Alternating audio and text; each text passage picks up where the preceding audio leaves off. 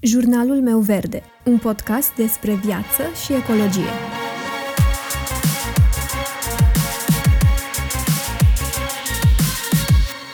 Bună, eu sunt Alexandra și tu asculți Jurnalul meu verde, un podcast despre viață și ecologie.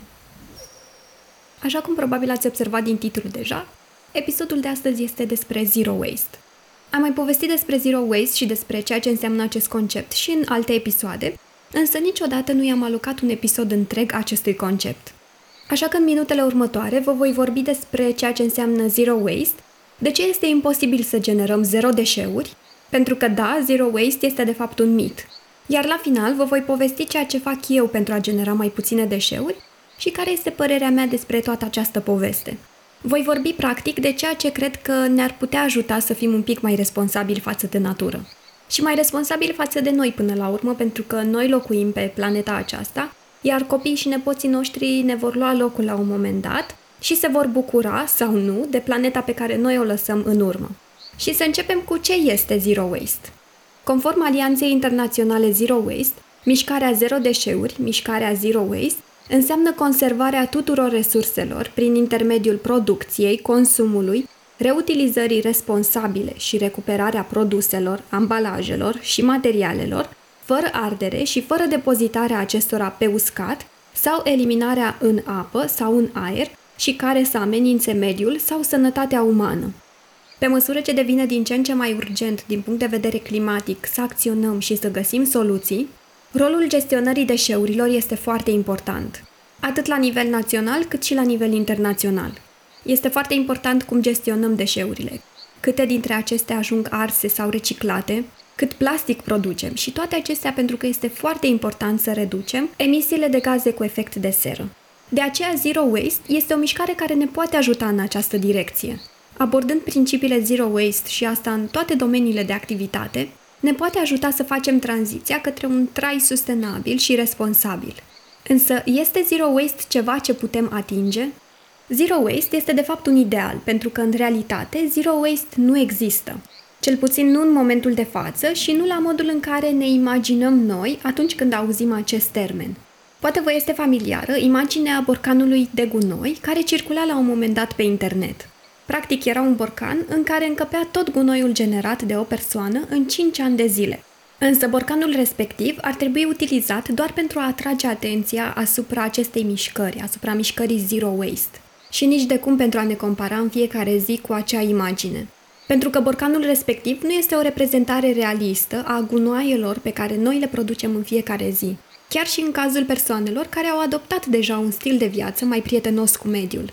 Sunt foarte multe lucruri pe care nu le putem evita și care ajung la coșul de gunoi bonuri, ambalaje dintr-un mix de plastic nereciclabil, anumite ambalaje de la pastile sau chiar ochelari de soare, aspiratoare, laptopuri sau alte obiecte care se pot strica și care evident nu ar încăpea într-un borcan.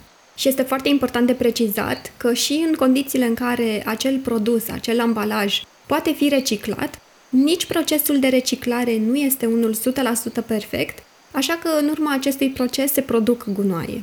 Așa că borcanul despre care vă povesteam mai devreme poate crea o imagine distorsionată a realității, pentru că este aproape imposibil să produci ceva fără a genera deșeuri.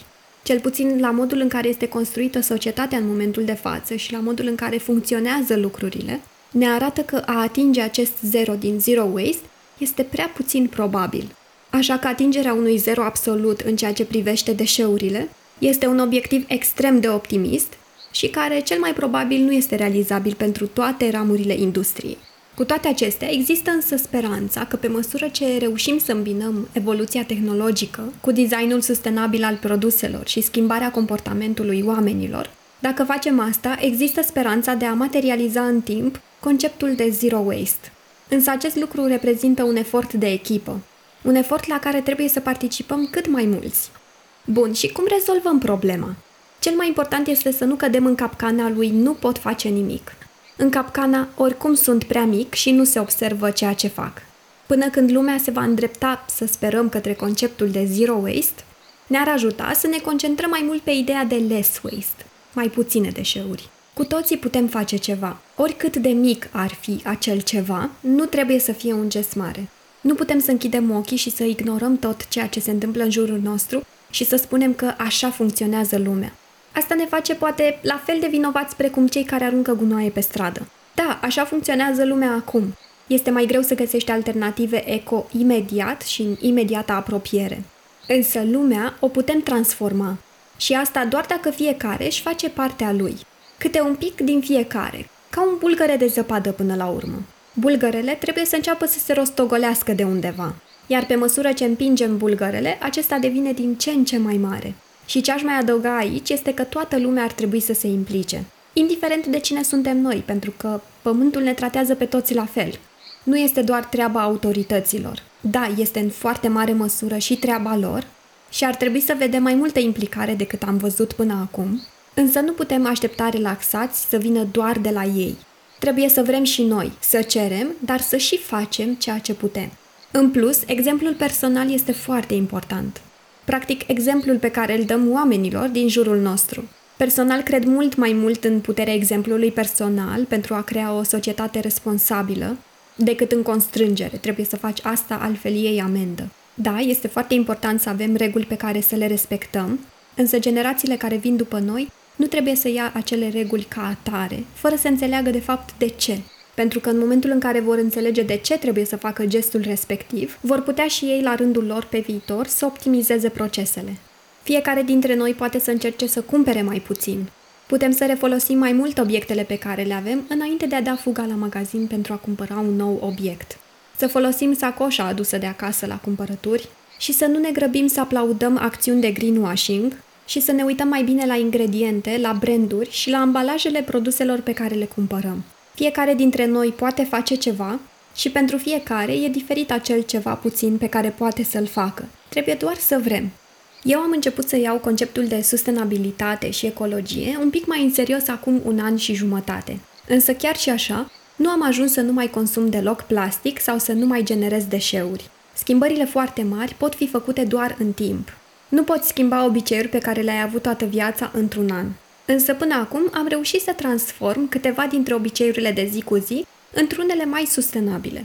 De exemplu, îmi folosesc sacoșa proprie și săculeți pentru legume și fructe atunci când merg la cumpărături, cumpăr vrac atunci când există această opțiune, folosesc sticla mea pentru apă, încerc să evit ambalajele de plastic în plus, asta e mult mai ușor la fructe și legume, încerc să refolosesc cât de mult obiectele pe care le am deja, folosesc pe cât posibil produse de îngrijire personală sustenabile Gătesc singură mâncarea pe care o consum și am renunțat aproape complet la a cumpăra mâncare gata gătită.